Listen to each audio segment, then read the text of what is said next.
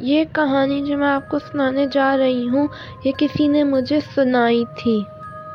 اور یہ کہانی ایک بچی کی ہے، جس کا نام لیلا ہوتا ہے، پر اسے سب پیار سے لولی کہتے ہوتے ہیں، کیونکہ وہ بہت پیاری ہوتی ہے اور ایک بہت اچھی بچی ہوتی ہے۔ ایک دن وہ اپنے ابو کے ساتھ بازار گئی ہوئی ہوتی ہے، تو وہاں اسے ایک بہت پیاری سی ڈال دکھتی ہے۔ اپنے ابو سے پوچھتی ہے، کیا یہ کیا یہ ڈال میں لے لوں؟ مجھے بہت پیاری لگ رہی ہے۔ اس کے ابو اسے کہتے ہیں ہاں لے لو۔ پر وہ ڈال تھوڑی عجیب سی ہوتی ہے۔ ایسا لگتا ہوتا جیسے کہ وہ ریئل ہو۔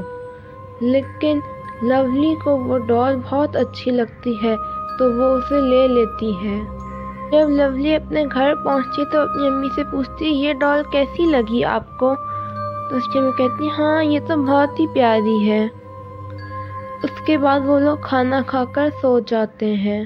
سب لوگوں کے سونے کے بعد وہ ڈال اٹھ کے کھڑی ہو جاتی ہے اور چلنے پھرنے لگ جاتی ہے اور اس کی شکل بھی بدلنے لگ جاتی ہے اور اب وہ ایک بہت ہی ڈراؤنی ڈال بن چکی ہوتی ہے۔ جس کی آنکھیں سفید ہوتی ہیں اور منہ سے خون آ رہا ہوتا ہے۔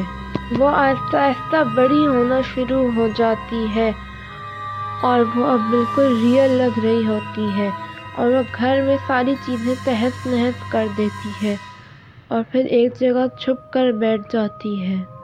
جب لولی اور اس کی فیملی صبح اٹھتی ہے تو وہ لوگ بہت حیران ہوتے ہیں۔ اس کی امی پوچھتی میرے کچن میں کون گھسا تھا؟ ساری چیزیں خراب ہو گئی ہیں۔